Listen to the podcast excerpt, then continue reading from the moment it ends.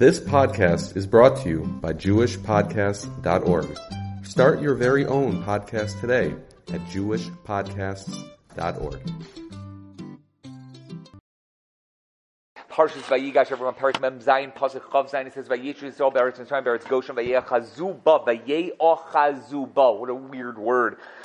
Bnei Yisrael lived in the land of Mitzrayim, the land of Goshen, and they dwelled in it, but it really means it's like they grabbed onto it. They grabbed onto the land of Goshen. Vayifru vayirbu me'od. And they became very multiplied. They, they grew in number. They became very many, increased very much while they were in Mitzrayim. This is the last pasuk of Parshas Vayigash, leading into Parshas Vayichi. Now we know there's no separation between Parshas Vayigash and Parshas Vayichi. It's the only parsha in the Torah that's like this, where there's no pay, pay, pay at the end of the parsha. There's no separation. It doesn't start in a new line. It just goes straight into it. So this leads right into Vayichi, Yaakov Beretz Mitzrayim. So right into next week's parsha. Rashi says this pasuk assures us that Goshen was in the land of Mitzrayim the Shvatim as well, the children made a chazaka in that land, allowing it to be their own, that they made their own land inside Mitzrayim in the land of Goshen itself. So Mizrahi and Gur Aryeh said the land of Goshen was within the boundaries of the land of Egypt.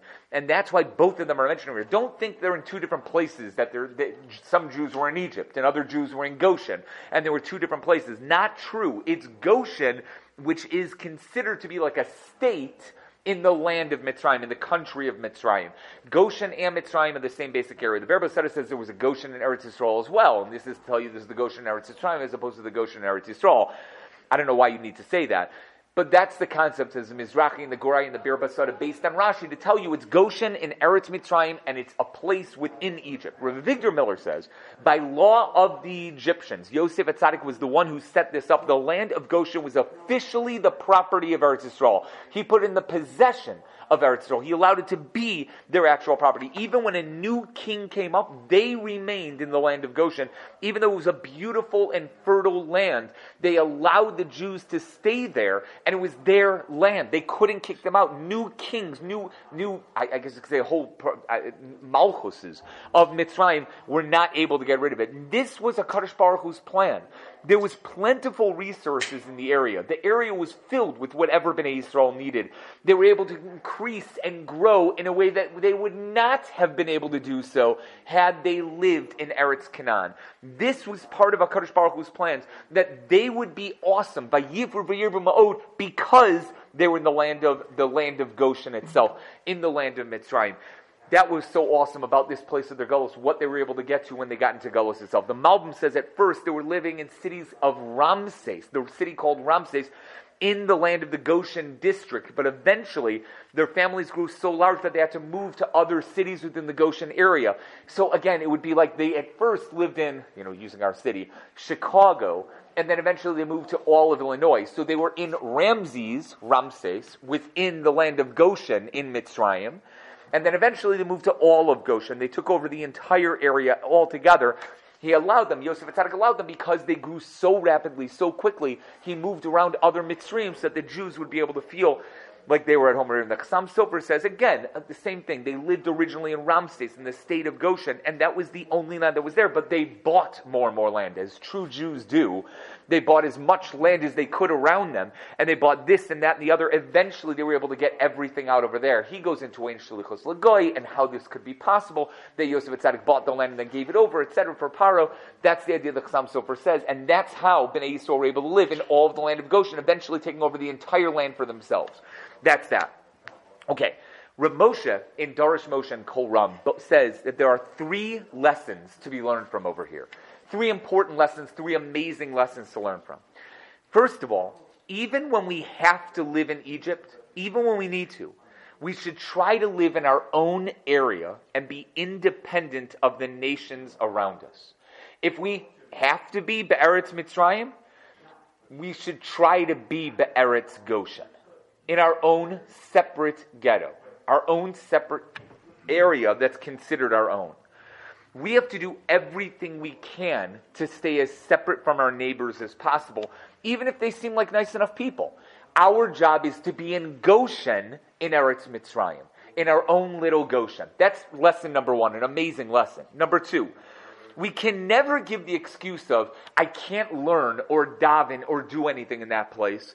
It's impossible for me to do anything there. Even in Egypt, a land filled with Tuma and Arias and Kishuf and the worst midos in the world, nonetheless, Bnei Yisrael were able to find Kedusha. And if you try hard enough, you can find that no matter where you go, whether it's Gullus, or even in the future Geula, where there are certain places that might not be in the same caliber.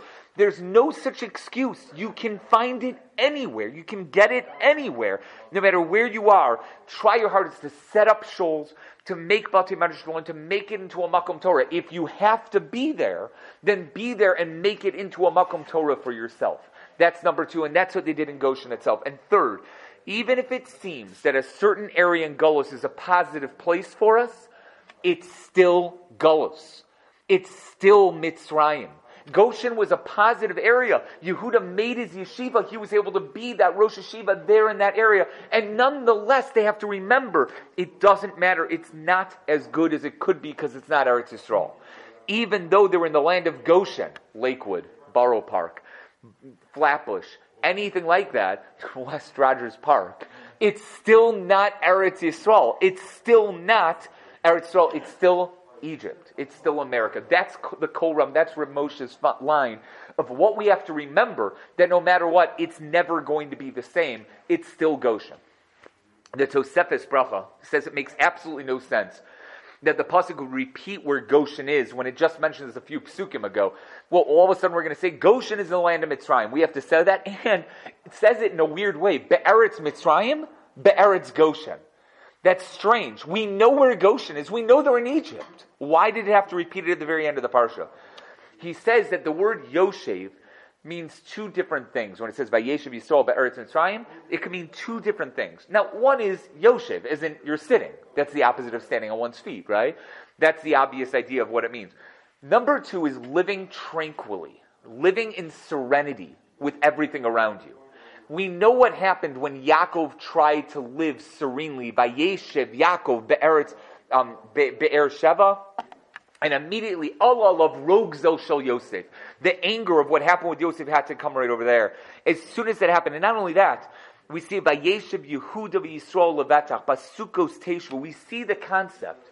If so, then the pasuk can be explained the following way: Bnei Yisrael lived tranquilly in Egypt because they were placed by Yosef in a beautiful land called Goshen. Read the pasuk this way, and it reads beautifully. This is how the Bracha says it. Vayeshev Yisrael be'eretz Mitzrayim. Bnei Yisrael were able to live peacefully in the land of Mitzrayim. Why? Because be'eretz Goshen ve'yochazuba because Yosef had placed them in Goshen in a place that was their own, and they were able to live by themselves in their own place. That's the concept behind it. Why were they able to live in the land of Mitzrayim without any problems? Because of what Yosef did for them, the bracha that he gave them by letting them live in that area right over there. The Netziv says something similar. He also asks the question why he says Be'eretz Mitzrayim and then Be'eretz Goshen. And he says, really, the Vayeshev means there's an actual living space, and the Kedusha of Knesset Yisrael. Although they lived in the land of Mitzrayim, and by that it means they were living in, we'll call it, again, I'm using as an example, they were living in America. They were living in the United States. They were going all over the place, from place to place to place to place. But their hearts were in Goshen. Their homes were their ikr. Their shoals and their batei medrash, whatever they had back then, whatever that means that Yehuda set up a base medrash for them, their homes, their hearts were exactly where that was. Yes, they might have done business, maybe they traveled, maybe they went from place to place to place in order to make money, etc. But their kedusha, their spiritual lives took place in Goshen. So Vayeshev Yisrael Beretz Mitzrayim. But Be'eretz Goshen Ve'yochsuba says in Netziv.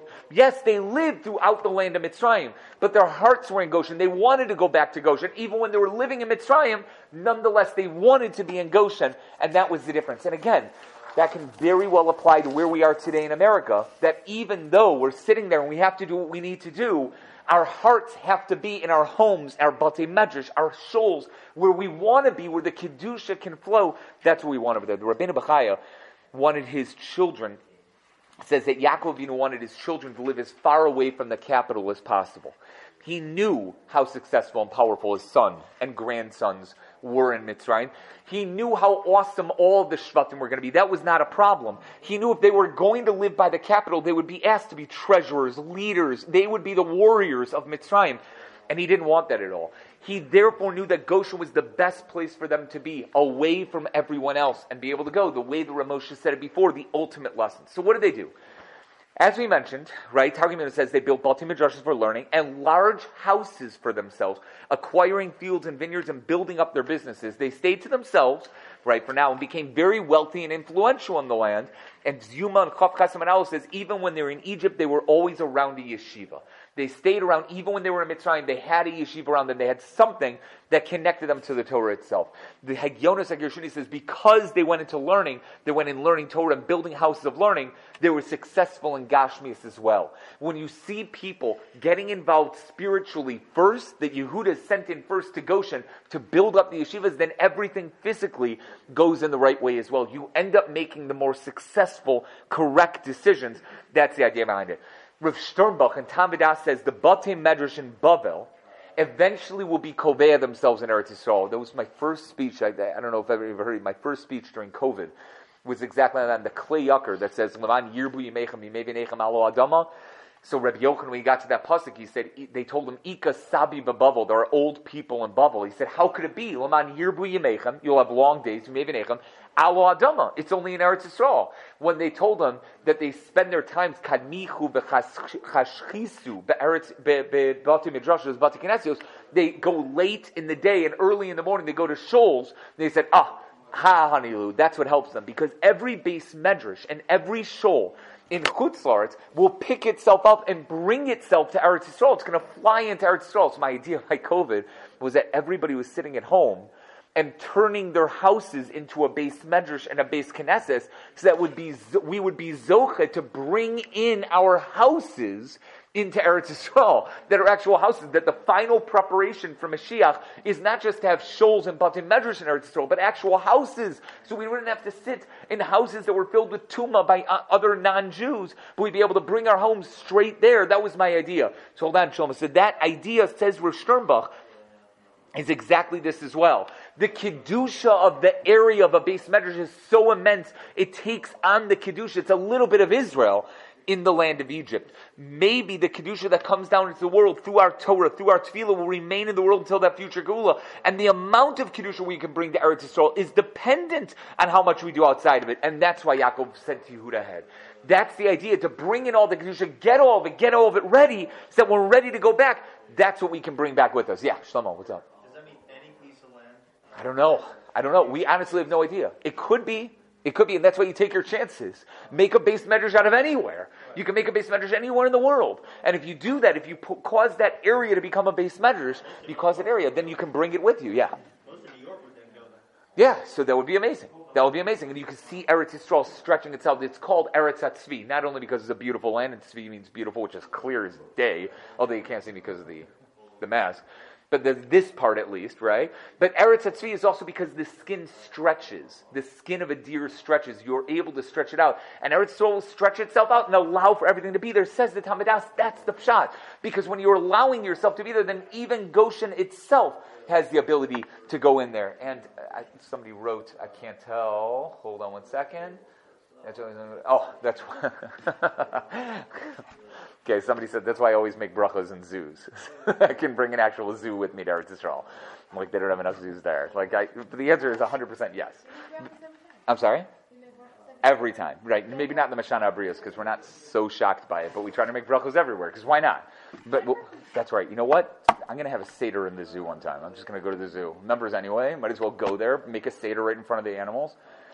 Bring them all with me. It's not a bad idea. The Chizkuni says it's Mekayim, the pasuk of Kila Goy Gadol Asim Chasham. It's the promise given to Avram Avinu that they would become a great nation there. They did become a great nation, both in numbers and in, in their, their spirituality. The Ruchnis, they became a great nation in stature.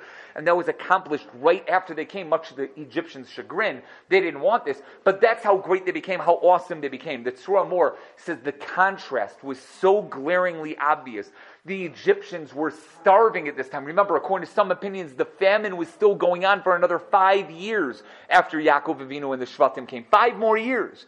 They were starving. They were suffering. They were living as poor men to the point where they had to sell themselves, their land, their possessions, and themselves to the, Egypt, to the Egyptian king just to survive. And Bnei Yisrael were fine buying up land and taking up more and having more and more and more children. Right? When everybody else was saying we shouldn't have any children because the famine is killing us, Bnei Yisrael were like, we're fine. HaKadosh Baruch will take care of us. And they're having more and more and more kids that's the problem that unfortunately led the Egyptians to feel this, this idea of resentment toward Bnei Yisrael.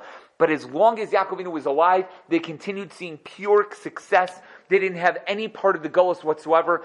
And they were that. It was only after he passed away where they began to feel the effects of what they were doing and what happened to them, how bad it was for them. Rabbi Yaakov Kamenetsky says in Emes Yaakov, this is why they stayed. If we wondered this, why didn't Yaakov just pick up and leave? Yes, Yosef told him to stay out the famine. And that makes sense. For five years, stay here until the famine's over. But then why not go back? They know what they're supposed to do. They went to their gullus. They were in gullus. Why did they stay?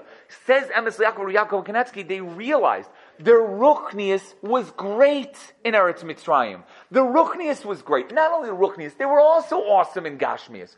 They were gaining in money. They were gaining in their people, the amount of people that were there. Everybody was doing well. Yosef Atzadik had set up a matziv for them, a great situation where everybody was improving and everybody was doing amazing. Why would they leave? Shevet Levi was being paid for by the government. He made it. Yosef Atzadik made a rule that the Kohanim got free land. Free land. Why wouldn't you stay? This is such an unbelievable idea. Maybe this is the best thing for them. Yes, to go back to Eretz Canaan was the dream when HaKadosh Baruch Hu was ready to give them Eretz Yisrael. But right now there was no reason. That's what changed from them being Gerim in Eretz, Eretz Mitzrayim, because that's what they wanted. They wanted to be sojourners, strangers in a strange land. And all of a sudden, Vayeshev, they started to live there. What changed? Why did that happen? Says Rabbi Yaakov Kamenetsky, it's because they realized how well they were doing when it came to their spirituality, when it came to the Ruchnias. They said, we're not going. Why would we go? What can we get outside of Goshen that we need? The Oznaim Latorah says Yaakov was planning on leaving, same like the Reb Yaakov. But then he heard from Hashem, Ki goy gadola simcha sham. I'm going to make you into a great nation there. He saw it fulfilled in front of his very eyes, and he realized we're supposed to stay here. As Rav Avigdor Miller said, this is the perfect environment for us to grow. This is the best place for us to get what we need before we become Bnei Yisrael. And they knew that. They knew that this is the best place for them. So they did what they needed to do. But Torah Tamima says, based on a Gemara in Sanhedrin Kuf Vav Aleph, Rabbi Yochanan says, whenever we see the word Vayeshev, something bad is about to happen.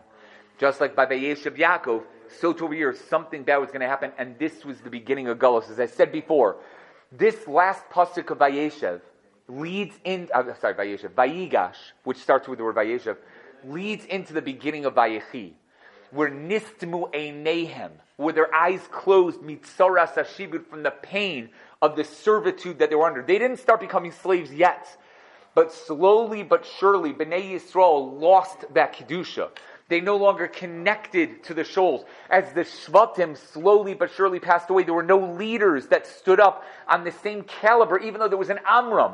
There was no one on that same caliber that was able to lead Bnei Yisrael in the right direction, and unfortunately it just didn't happen in the way that it wanted to be. So there was a negative connotation here.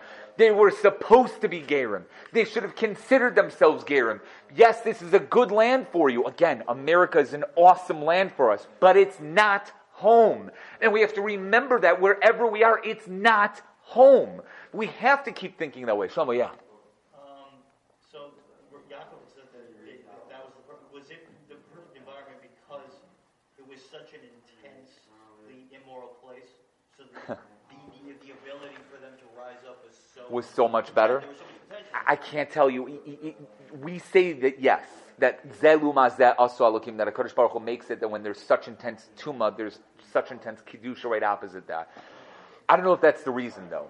What Rav Avigdor Miller especially meant is because the land was conducive. It was a very fertile land because the Nile Delta spread out. It was right by, in between the river of Egypt, which is not the Nile River, it's a little bit to the side near the Suez Canal of what now is the Suez Canal. They didn't have that then. That was extremely fertile. It was great for Bnei Israel. The air was good. There was no need for rain. It was just a great land for them to grow and to become so many. But there's no question the spiritual aspect may have been greater because of the contrast between them and the Egyptians. At the end, though, that also brought them down much, much quicker. That brought them down as quickly as good. Kli says this whole thing is negative to Bnei Yisrael and was a horrible curse that they decided to live there. Hashem was gozer that they would be gerim in a strange land, to live as foreigners in that land. They would not be like citizens. And they wanted to be toshavim along with them, to be people like that. Every time historically the Bnei Yisrael, thank God it has not happened to us here, but toshavim, when Bnei Yisrael decided we want to be full citizens here, and we want equal rights, and we want to be the same as you, the result has been disastrous. And in Mitzrayim, when they decided we're no longer Gerim, we want to be full citizens, Toshavim, the Mitzrayim felt that they were being taken over. They said, we have to deal with this Jewish problem. And that's the beginning of Parshas Shmos. That was exactly the issue. That when the people started becoming Toshavim, says the Kli Yakar, there was nothing, nothing that caused the, the, the rogas more than that. Nothing that caused the anger of the Mitzrayim more than that. When Sadiqim feel like they're at home in a place that should not be their home, then we have something bad that happens. Their mentality when they came down was correct. Lagursham. And we say this in the Haggadah Seder, right? We say in the Seder, Lagursham. We weren't planning Lishtakeyasham. We weren't planning on becoming sunk into the depravity of Mitzrayim. But it happened. It happened. It was something that automatically happens and it happens to anyone who doesn't think about this constantly. To the point where, again, this is the worst makkah in the world. Makas Choshech made us lose, according to the Medrash, four fifths of our nation. Just think about that number. It's horrifically terrible. It's worse than any of the Makos that happened in the Mitzrayim combined. Combined. How many people in Mitzrayim died from Dam all the way down to Makas Bechoros? Not four fifths of them. They did not lose 80% of their nation. But we lost 80%. And even if you say it's not pshat, it's meant to be in some other way, whatever that means, you don't want to say it's pshat. The Medrash is telling us what Bnei Yisrael lost as a whole from being in Mitzrayim. There were people who didn't want to leave. They didn't want to go. They felt more at home in Mitzrayim and didn't feel at home with their brothers. That's how bad it was. And the horrific part is if we look at us today, at the Tsaras Hashibud that we're in today, four fifths of us, literally, are gone. Four fifths of Bnei Yisrael. For at least four fifths, I'm hoping that we're dealing with four fifths of Bnei Yisrael. It might even be more, are no longer with the program. How many from Yidden do we have? How many from Yidden can count themselves as that? That's what we're dealing with, and that's what happens when we don't consider ourselves Gerim. We consider ourselves Toshavim. We belong here. That's the idea. The Rukh Zabosim says it doesn't say, this is an interesting, by Yoch Zubach, with a kamat or whatever it is. It says, Vaye'achazubach. Vaye'achazubach. It says, they were like fish trapped in a net, birds trapped in a snare. Listen to this line. It's not that they grabbed the land, which sounds like they made a kinyan on the land and they decided they were going to keep it. No. No, no, no, no. They were caught by the land. They were caught by the land. They thought they were ruling over the land. They were in charge. They were the ones doing everything, etc. They were in charge of their own fate.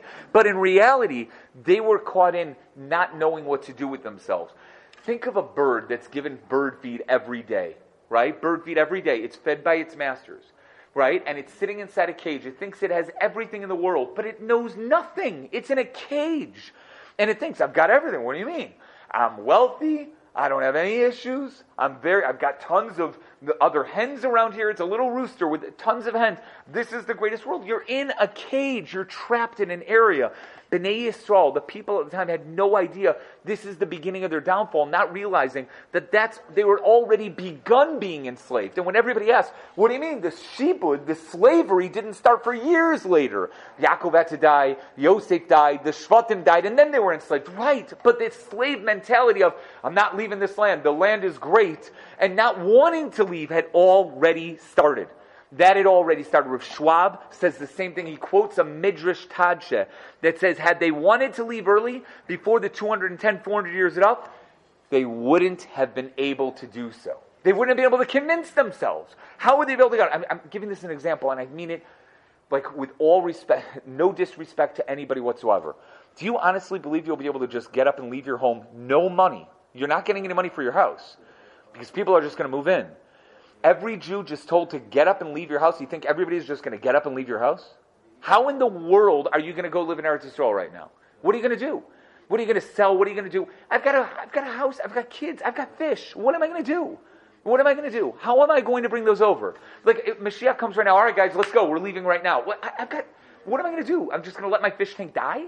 I'm just going to let my, my car, what, am I paying my car payments or am I not paying my car payments? Am I just defaulting on the, the home loan that I have? What am I supposed to do? It's not an easy decision. If they were supposed to leave before the 210, 400 year mark up, when mark was up, says Rav Schwab, they wouldn't have done so. They were grabbed by the land. by a Ochsu. They were grabbed by the land itself. Against their will, they would have stayed there. For that reason, there were many people who suggested quite often in the desert, let's go back to Mitzrayim. You saw it over and over and over again. Such as right before Kriyas announced by the Meraglim, by Adas Korah. They kept saying, let's go back to Mitzrayim. They were attached to the land and they didn't even realize they had an affinity for it that they couldn't explain. That's what's happening. That was happening to Klal Yisrael. That's the power of the land of Egypt. And the truth is, it's the power of any land that you get used to. Any land that you get used to, that's exactly what happens. So clearly, there are two ways of looking at this pasuk. It could be a positive thing that Bnei Israel saw their spiritual prowess and what they were able to do on Mitzrayim, so therefore they were like, "Look, let's stay here forever."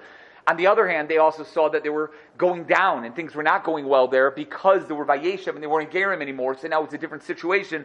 Maybe it's not as good.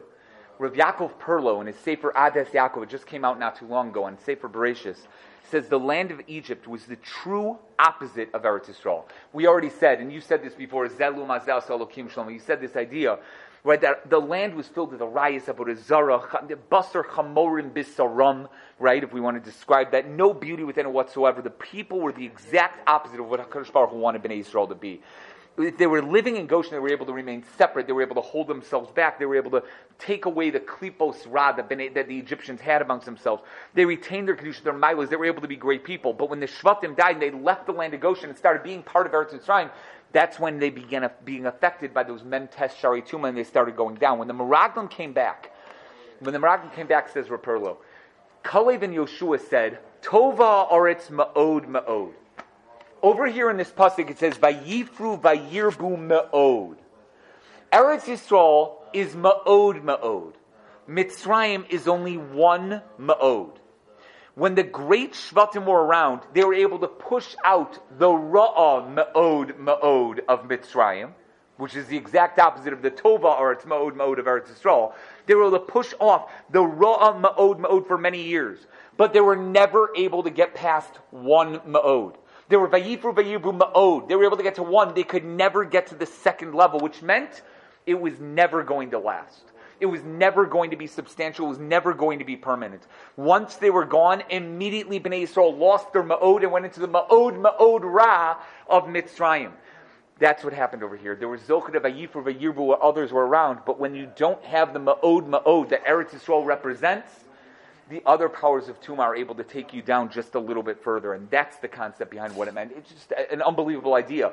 Yes, it was awesome as long as you can keep it up, but not as awesome as it possibly could be, and that's why they lost it. The Ohr HaChaim HaKadosh says the only reason Bnei Yisrael went down to Mitzrayim in the first place was in order to raise the sparks of Kedusha. Now, I'm going to tell you something, we've said this before.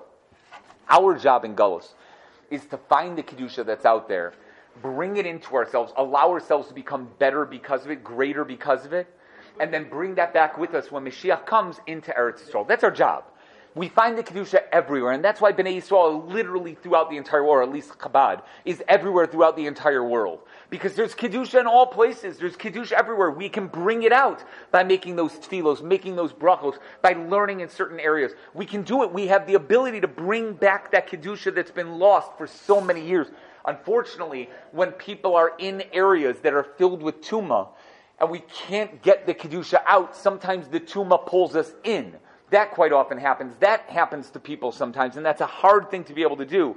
But that's by Yeshev Yisrael Ba'eretz time. They were in the land of Tuma, filled with klipos, filled with disgustingness, for a purpose to bring up that spark of Kedusha, to bring it to a higher level. Bnei Yisrael felt like a magnet, he calls it. This is what the Ohr HaChaim HaKadosh says pulling in like a magnet all of that kedusha toward them, toward their own, that seemed to exude from them. How did they do so? By acting as one. if you notice, Vayeshev Yisrael. Yes, it could be talking about Yaakov but it's really talking about Bnei Yisrael as a whole, acting as one. They worked together, by Vayeachsuba, and they grabbed onto the sparks of Kedusha. They held onto the sparks of Kedusha, and for that reason, Vayifru Vayirbu, they allowed themselves to increase the Kedusha around them. Had that remained that way, had it stayed that way, they would have been awesome. But it didn't. They couldn't keep it up. They couldn't keep it that way. Dave, yeah. You asked, you're asking. Yeah. Right. That's from the Ohr HaChaim Kaddish. That's the Ohr HaChaim Kaddish. There's nothing left there.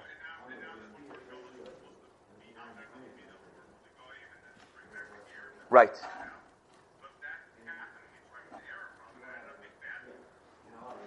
That's again.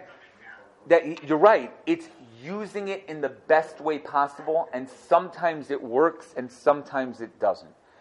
Unfortunately, this was the negative. The negative effect that, that they had upon us is that sometimes it doesn't work in the way that we want it to. That's the problem. Because it wasn't because it wasn't the Geula. Had it been the Geula, then it would have been fine. Had there been Mashiach, even Moshe Rabbeinu wasn't good enough for that. Even Moshe Rabbeinu. We need Mashiach. We need the final Geula, to happen to finally bring in that Kedusha. But once we have the opportunity to, and everything else goes for it, then we're able to bring it in. And that leads to the next. The, we're going to go a little Hasidish now. The Mei HaShiloach, which is the Ishbitzer, the Igra DeKallah, the Bnei Yissaschar, the Rebbe of Dinov, and then the Kedushas Levi all give a same idea type of idea regarding this pasuk. The Mei HaShiloach, he puts a positive spin on it. Yaakov was afraid to go to Chutz La'aretz, knowing that in Eretz Yisrael, daima kamishi. If you're outside of Eretz Yisrael, it's like you're worshiping Avodah Zarah. Hashem therefore told them in the beginning of the parsha, it says, wherever he goes, the Shechina would be with you. The Kedusha of Eretz Yisrael will stay with you, even though he was living in Eretz Mitzrayim, he was close to a Kadosh Baruch Hu. Goshen, from the Lashon of Hagasha, to approach to approach closer and closer to HaKadosh Baruch Hu, coming close. When Avram felt they didn't feel that closeness, when he passed away, they didn't feel the closeness anymore. But says the Mei HaShiloach, Yaakov understood what Goshen meant to Bnei Yisrael. It should be something about Hagasha, approaching, approaching HaKadosh Baruch Hu, making yourself get closer and closer to what HaKadosh Baruch Hu wants. That's the idea. The Igra DeKallah says the reason why Goshen was so good for them is because of Sarai Menu. It's an unbelievable medrash. It's mentioned in Yalkut Reuveni number 73 and 75 in this week's Parsha. He says that when Paro married Sarai Imenu, he never fully married her. But when he married Sarai Imenu, he gave her as her gift, a gift for her ksuva, the land of Goshen. The land of Goshen was given to her. And when he realized that Sarah was married to Avram Avinu, he left it as a gift. He kept it and said, Sarah, you can keep it. Menu's influence on the land, even though she never lived there, infused the area with Kedusha without even being there. That's why she knew, whatever, through her Ruach HaKodesh, that her children would eventually be there. She infused it with the Kedusha. She made it that they were able to have Hisyashvus Hadas Vayeshev in such a land that Goshen was filled with that Kedusha that she put in there and even in an unnatural fashion, using the Nitzotza Kedusha in a positive way, bringing them out, says the Bnei Yissaschar, that was the influence. It all stemmed from Sarimenu and the gift that Paro gave her. And the Kedushas Levi says, when a person lives among those klipos, and this is really what you're going on, the thought process is messed up. That's where you get bad thoughts in your head. That's why our Shemona Esrei is so messed up. That's why we can't concentrate on the positive things that we need. Some tzaddikim, are great enough that they're able to just push them away. And others are even able, forget about pushing them away, they can turn the tuma thoughts into something positive. They can make a thought of tuma that goes into their head and turn it into something that's great. The Kedushas Levi's example would be him himself being able to find the positive even in the negative, seeing the milas of Klal Yisrael even when they're at their worst. Like when the Kedushas Levi saw a guy who was eating on Tisha and he goes up to him and says, "And Sholdix, excuse me, do you realize that today is Tisha B'Av? And he said, Yes, I know. And he said, I'm so sorry, excuse me, and Sholdix, but can you, do you know that Tisha B'Av, we're not supposed to eat? And he said, I know. And he continued eating. The Kedushas Levi said, I'm Sholdix, I'm so sorry. But do you realize the reason why is because the base of Mikdash was destroyed on that day and this, this day, and that's why we don't eat. He said, I know, and I don't care. The Kedushas Levi lifted his hands to Shemaim and said, HaKadosh Baruch Hu, Klal Yisrael is so holy, they won't lie even when they're embarrassed. Do you understand that? I don't know what the guy did with the sandwich after that. but can you understand that? To find the positive, even the negative, even in the pure negative, look at this guy standing in front of the Kedushas Levi. If I was standing in front of the Kedushas Levi, I would faint. And I would faint again. And I, I, I, don't even understand how you could stand in front of him and say such a thing. But that's what it means. Some tzaddikim are able to take in that negative and make not just a positive spin, but turn it entirely into positive. Those who push them away come out with nothing positive from those negative thoughts. They just push them away. And that's what a person has to do sometimes. Sometimes you just can't take in the negative and the negative and the negative. You just can't do it. You have to push them off completely. But those who are able to turn them around to something positive make fruits from their labor. They're able to take peros that show Mitzrayim was a land of klipos and tuma that caused the Jews living in Goshen to have those impure thoughts. And it grabbed onto them. That tuma was there. And the people that were there were able to, while the Shvatim were alive, they were able to grab onto that tuma and make it be turned into something positive. They were able to turn it into something that's amazing. They were able to learn. Oh, that's what the Mitzrayim are doing with their tumah. That's their avodah zarah. Oh, this is what's wrong with that. And they learned Gemaras based on what they were learning. The 400 prakim of avodah zarah that Avram Avinu had, and we have five. Vayifru vayirbu ma'od, says the pasuk. They were able to gain from that, and they were able to make it something positive that served a HaKadosh Baruch Hu. But what's the problem? when you don't have the proper teachers and you don't know how to do it properly, that can mess you up so badly. They so quickly fell to the 49th level of Tuma when they didn't have a Yaakovin or the Shvatim around to help them. Immediately they went down. They tried doing the same thing their fathers were doing. Take that Tuma and turn it into something positive, and they lost so quickly. This is not a suggestion for a normal Yid to do. A Kedushas Levi can do that. A normal Yid just can't. That's the idea behind it. There's Rabbeinu Bechaya over here together with Rabbeinu Ephraim and a Medrash Tanchuma telling you what an unbelievable Medrash. The Gemara, uh, Rabbeinu Ephraim says, Vayifru is the Gematria of 302. Gematria of Vav Bekeres Echad. Six children were born in one womb. That there were Zochar have six children at once. Vayirbu Ma'od is the Gematria of Samach Ribo. Samach Ribo, both 269.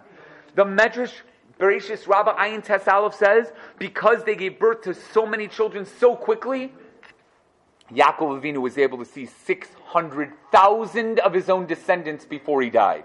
600,000. Medrash Tanchum HaChadosh and Vayechi says it was 300,000. The Baal HaTurim brings this down as well. 600,000! He was able to see. He was alive for 17 years in Mitzrayim. How many people came down to Mitzrayim? 70. From 70 to 600,000 in that few years. Now, clearly, this seems to be impossible in the numeric sense. But it could be that it wasn't actually 70 people that went down. It was 70 people that were mentioning, but there were many, many other people there. I've always found it hard to believe that the Shvatim were only married to one wife. The Mistama had multiple wives they probably had more children. The fact that Dun only had one son that's mentioned in Torah, Chushim, and yet it says Uvnei Dun Chushim, we have Rishonim already that say that there might have been other children. Maybe there were more than just 70. Maybe there were 300, 400, 500 people that went down, and eventually those numbers can increase exponentially if you're there. But the numbers are there. But it's also possible, and I don't know if I want to say this entirely, but it's possible that that's not what it means. It doesn't mean that there were 600,000 people that Yaakovinu saw, or 300,000 people that Yaakovinu saw, that literally he was able to look at all 600,000 of his children. It could be that the neshamos of Klal Yisrael were so great that they equaled 600,000 normal people. I'll give an example. They say that Moshe Rabbeinu was so great, he was equal to 600,000 people in Klal Yisrael. They say Yair ben Menashe, when Yair ben Menashe died in the war against the Ai, Rove of Sanhedrin. The Pasuk says 36 people passed away. Rashi says it's like 36 people, but not 36 people, because Yair ben Menashe was equal to the Rove of Sanhedrin, 36 people altogether. We see that one neshama could be worth many neshamos. Maybe what it means over here when it says that he saw 600,000 neshamos, 300,000 neshamos, it means he saw his children that were all equal, and grandchildren and great grandchildren that were so great They were equal to multiple, multiple, multiple neshamos. And that's what it means over here. I am not arguing. I'm not saying there weren't 600,000 people. It's very hard for me to understand, but I'm not going to tell you that a medrash is absolutely not true, even if it's very hard for me to understand. But I will tell you, I think the understanding of the medrash is not trying to tell you a literal thing, it's trying to tell you something positive in a drush way. And finally, there is an answer with the Kli Yakar. The, the end of the Kli Yakar goes into Yaakov Vinu and what that means over here, and why it's connected to Parshas Vayechi. I'm not really going to go into this right now, but it's an amazing drush on that pasuk of Vayakov Avinu Lames. I'm going to give it in another shir, like a shorter shir later on tonight, if anyone wants to look like a four minute shir. But for right now, that's how we're going to end for right now. An amazing idea, amazing pasuk behind over here. Everybody. Have a